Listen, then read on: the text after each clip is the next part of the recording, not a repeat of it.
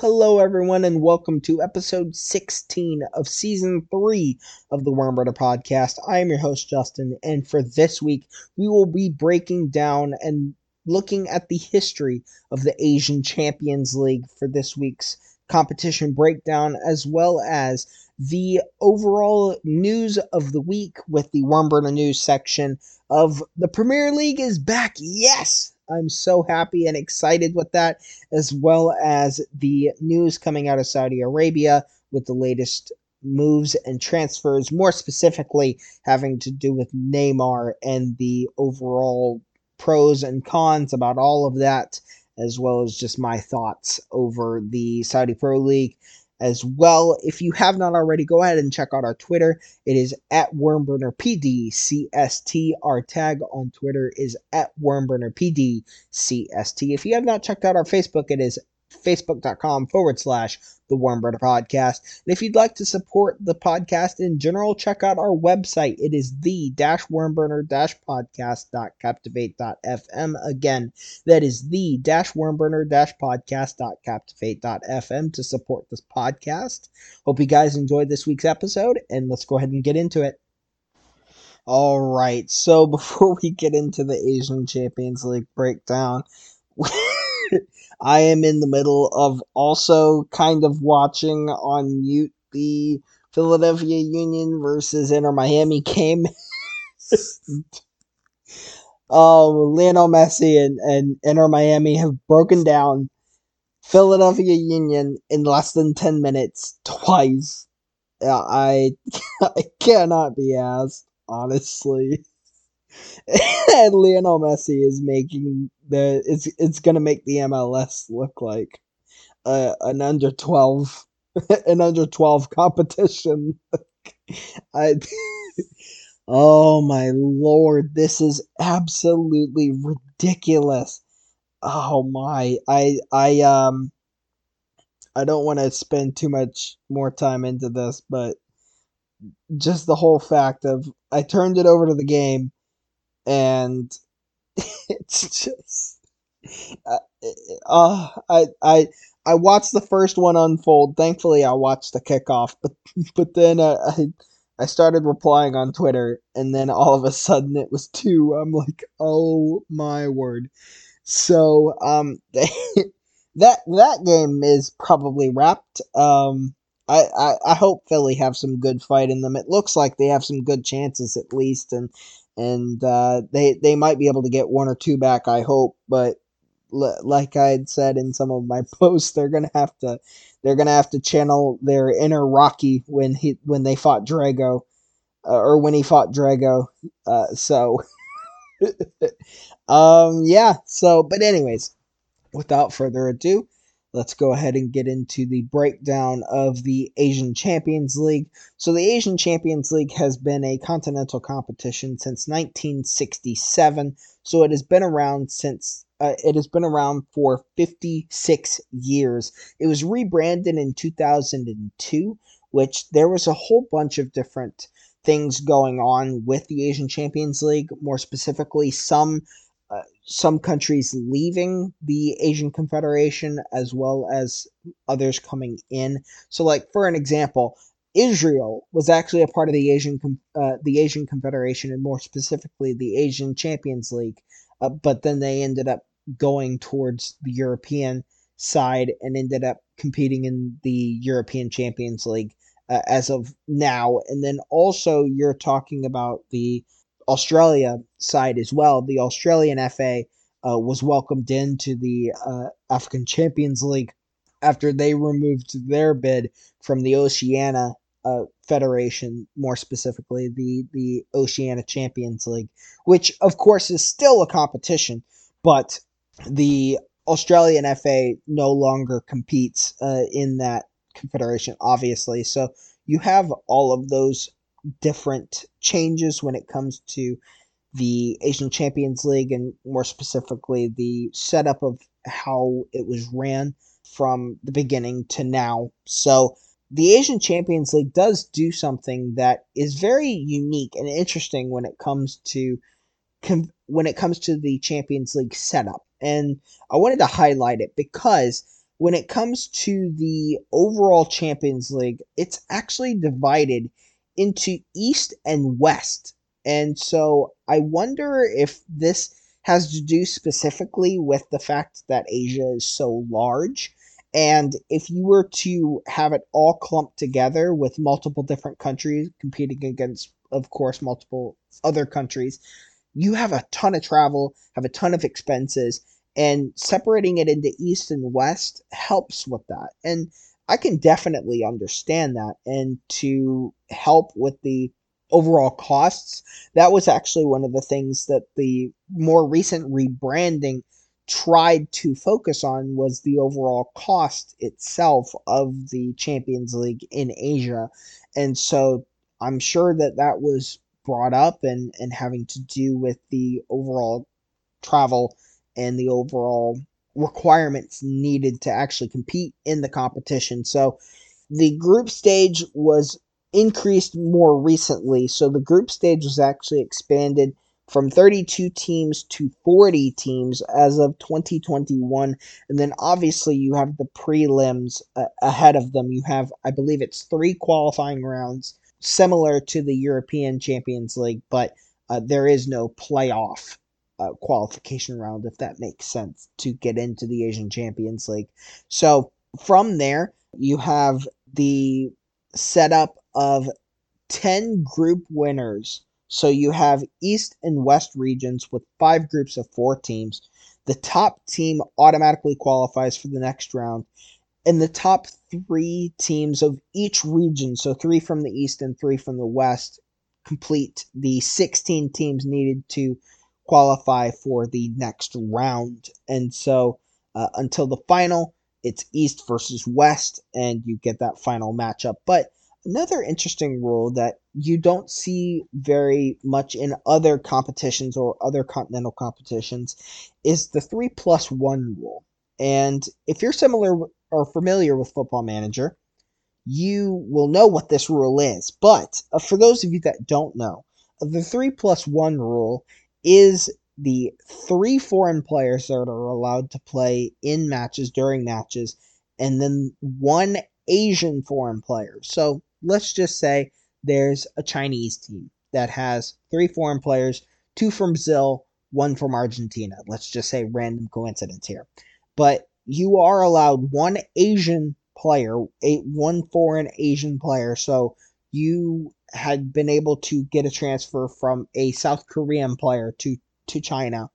And so from there, you're able to fill the three plus one rule having to do with the Asian Champions League. Now, they are talking about and are willing to expand it to five plus one. So you get a grand total of six foreign players uh, with one Asian foreign player and then five foreign players that are outside of the Asian Confederation.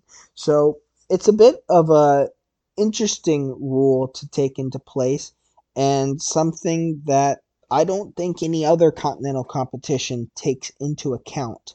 Now, they are talking about rebranding it again.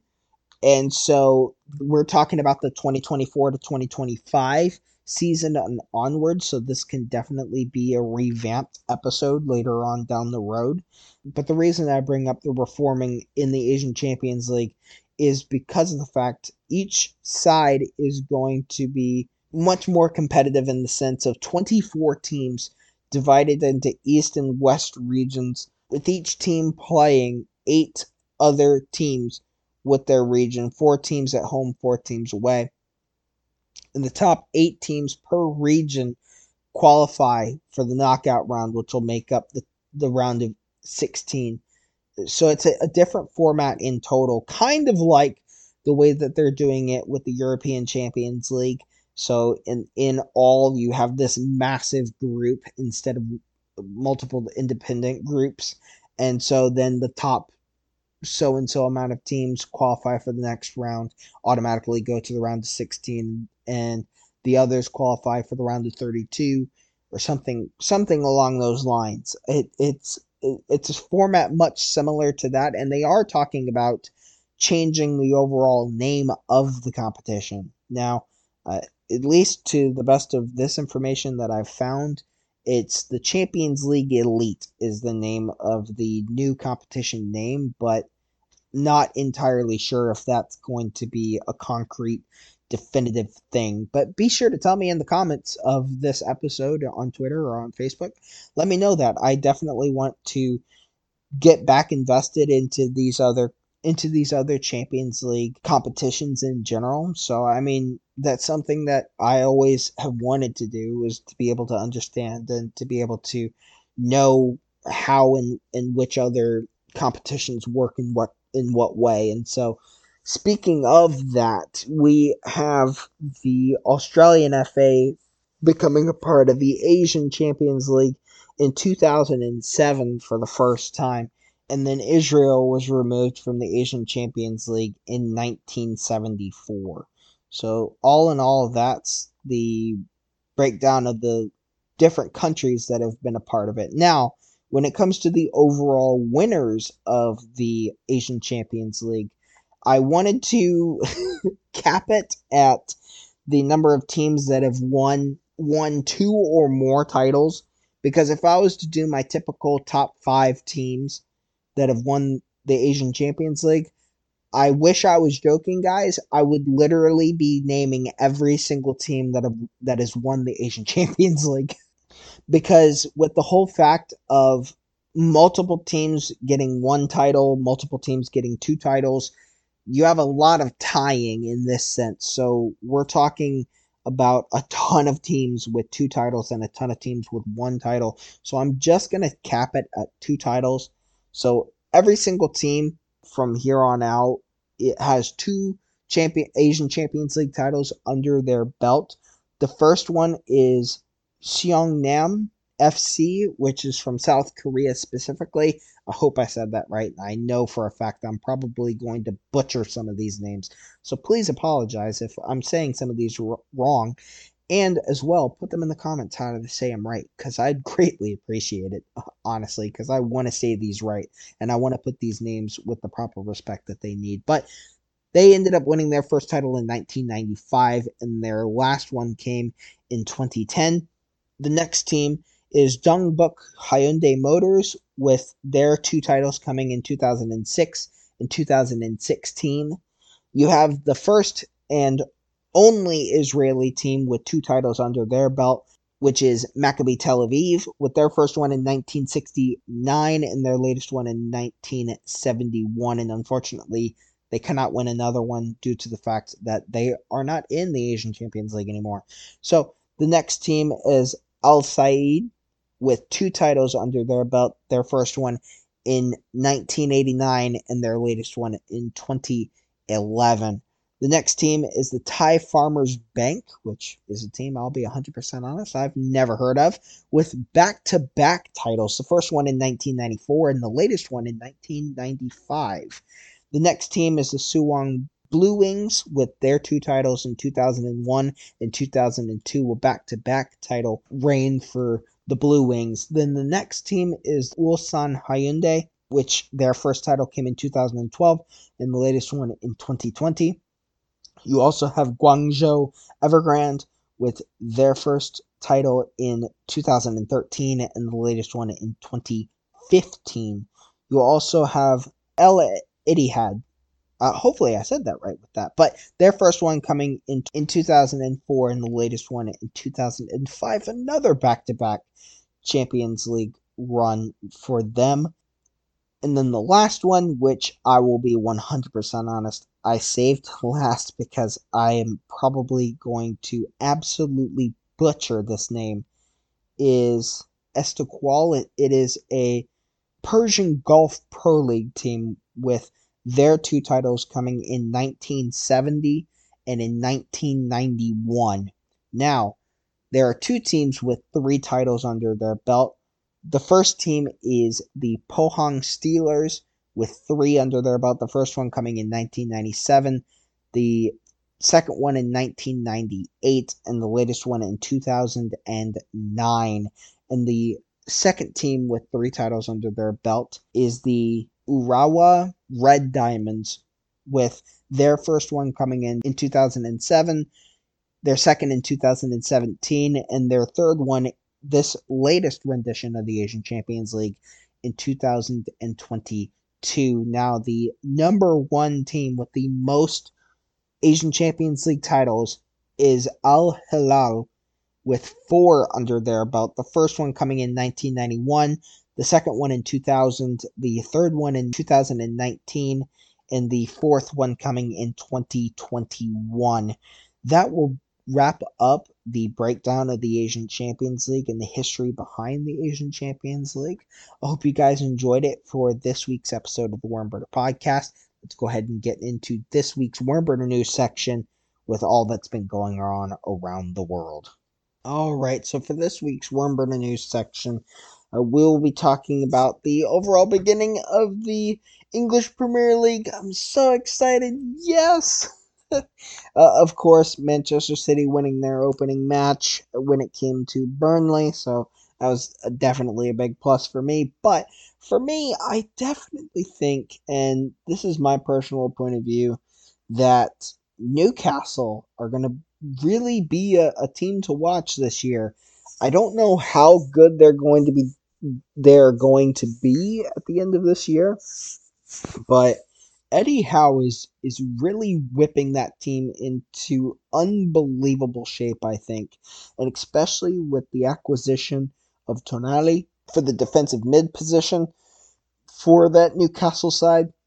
They are definitely going to be a force to be reckoned with. It, at least in my opinion, going into this year, uh, I I would venture to say, and and this is saying something considering the fact of of everything that's been going on.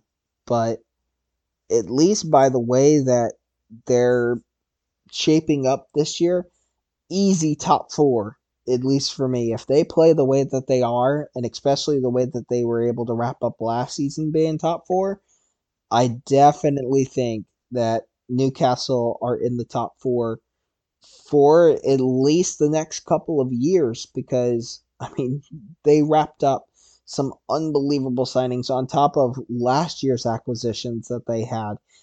This is just an unbelievable transfer window for them. And I definitely think that overall, we could be looking at a different Newcastle side than, than previous years. And I'm very excited for that potential of having another team in that top rung of competition in general to teams that that you got to watch out for. I mean, every team in the English Premier League has to you have to watch out for in general, but I definitely think that Newcastle has a new threat about them that has not been there in recent years. So, especially with that and the emergence of Chelsea having an unbelievable transfer window as well, getting a ton of young talent that they're able to grow in their academy as well as their first team. It's a very interesting proposal for Todd Boehly to be going into this new year, as well as, of course, Mauricio Pochettino heading the, the dugout as well. This is going to be a year, if everything works out the way that the signing could be, the signings could work out. I definitely think Chelsea could get top four as well. Uh, I'm not entirely sure about any other team. It seems like, of course, you have Manchester City, and I think that fourth team that's going to round out the top four is going to be Arsenal. Because Arsenal, to me, looks like it's going to be an unbelievable team as well. So, I, I, in my personal opinion, I think the top four in England is probably going to be Manchester City, Arsenal. I would venture to say Newcastle third again, and then Chelsea in that final spot. I'm not convinced for any other side, especially Liverpool, because Liverpool was supposed to get some of the acquisitions that Chelsea in in turn was really going after and, and Chelsea was able to snap them up away from Liverpool. So Liverpool has come up empty-handed pretty badly this this transfer window and I think that's going to hurt them this upcoming year, especially with the way that they finished last year. Uh, I'll be 100% honest as well, and, and this is probably a bold prediction talking about the overall English Premier League is that I definitely think that Klopp might be gone by the end of this year, especially if Liverpool can't produce and with the possibility of Mohamed Salah leaving uh, this year, I mean, or this summer even at the end of this transfer window, this is this is a bad year for Liverpool. This is a really bad year for Liverpool. And if I'm not if I'm not mistaken, I think uh, Firmino is already left. So this is especially with the the signings that Liverpool were supposed to make versus what they actually got, and now they're possibly even talking about losing Salah. This is not good. This is really not a good year for them and I hope that they can turn it around for the sake of of them being at the top of the league because their attacking talent, at least for me, revolved a lot around Sane, and then now with Sane gone, or not Sane, Mane, goodness, not Sane. I, I don't know why I said Sane. I'm thinking of his teammate at Bayern. Uh, but Mane, with Sadio Mane leaving Liverpool lineup, they were they were a good side, and I don't think Liverpool predicted how much of a drop in their offense they were going to have if Sadio Mane left. And then, of course, now he is in the Saudi Pro League, and it looks like his teammate, his former teammate at Liverpool, is going to be joining him as well. This is just, it, it, it's a year to forget, I think, for Liverpool. This is not going to be a good year for them. And I'll be a hundred percent honest with all of you. I don't know if they're going to be finishing in the top eight this year. In the top eight, I don't think they're finishing in, in continental competition this year. Uh, it's it's going to be this is going to be a bad. I think this is going to be a bad time for Liverpool. I, I I hope maybe Klopp can turn it around, but at least with the transfers and the way that everything everything has been going so far, I would venture to say this is this is not going to be good. But I'm so excited for this year's English Premier League to come about. Um, I'm hoping to get a few things talking and going for you guys in the next coming episodes having to do with Europe and and the leagues going on around around the around the world specifically, not center around just the MLS, but going on about one of our Asian Champions League countries, more specifically the Saudi Pro League, they have just confirmed the signing of Neymar, and uh, just this is getting absolutely ridiculous at this point. I'm there was a, a post that I had seen on Twitter, and I I apologize. I I what I had forgotten to write write down who had said it, but at this point, I'm not sure when the bubble's gonna pop. That's what they said, and I, would agree with them honestly. It's one of those things that uh, I, I, really want to say this bubble might burst here soon, and um, this is going to be a, a, telling time for the Saudi Pro League if if things don't work out. And but with that being said, I definitely think that the Asian Champions League is going to be much more competitive in the sense of it's probably going to be the West winning a lot of it, and more specifically, the Saudi Pro League is going to get a lot more competitive as well with the talent that they've been able to inherit over the this past season as well as since Cristiano Ronaldo joined the league. It's interesting for me as an American that the way that the MLS has been working that maybe the league should be looking at something else in terms of rules since the Saudi Pro League has been able to do so much. It seems like some of the rules in the MLS might be hindering us in a way, and not specifically towards the League Cup, and not really to bring up anything having to do with the LAFC head coach, uh, what his comments were.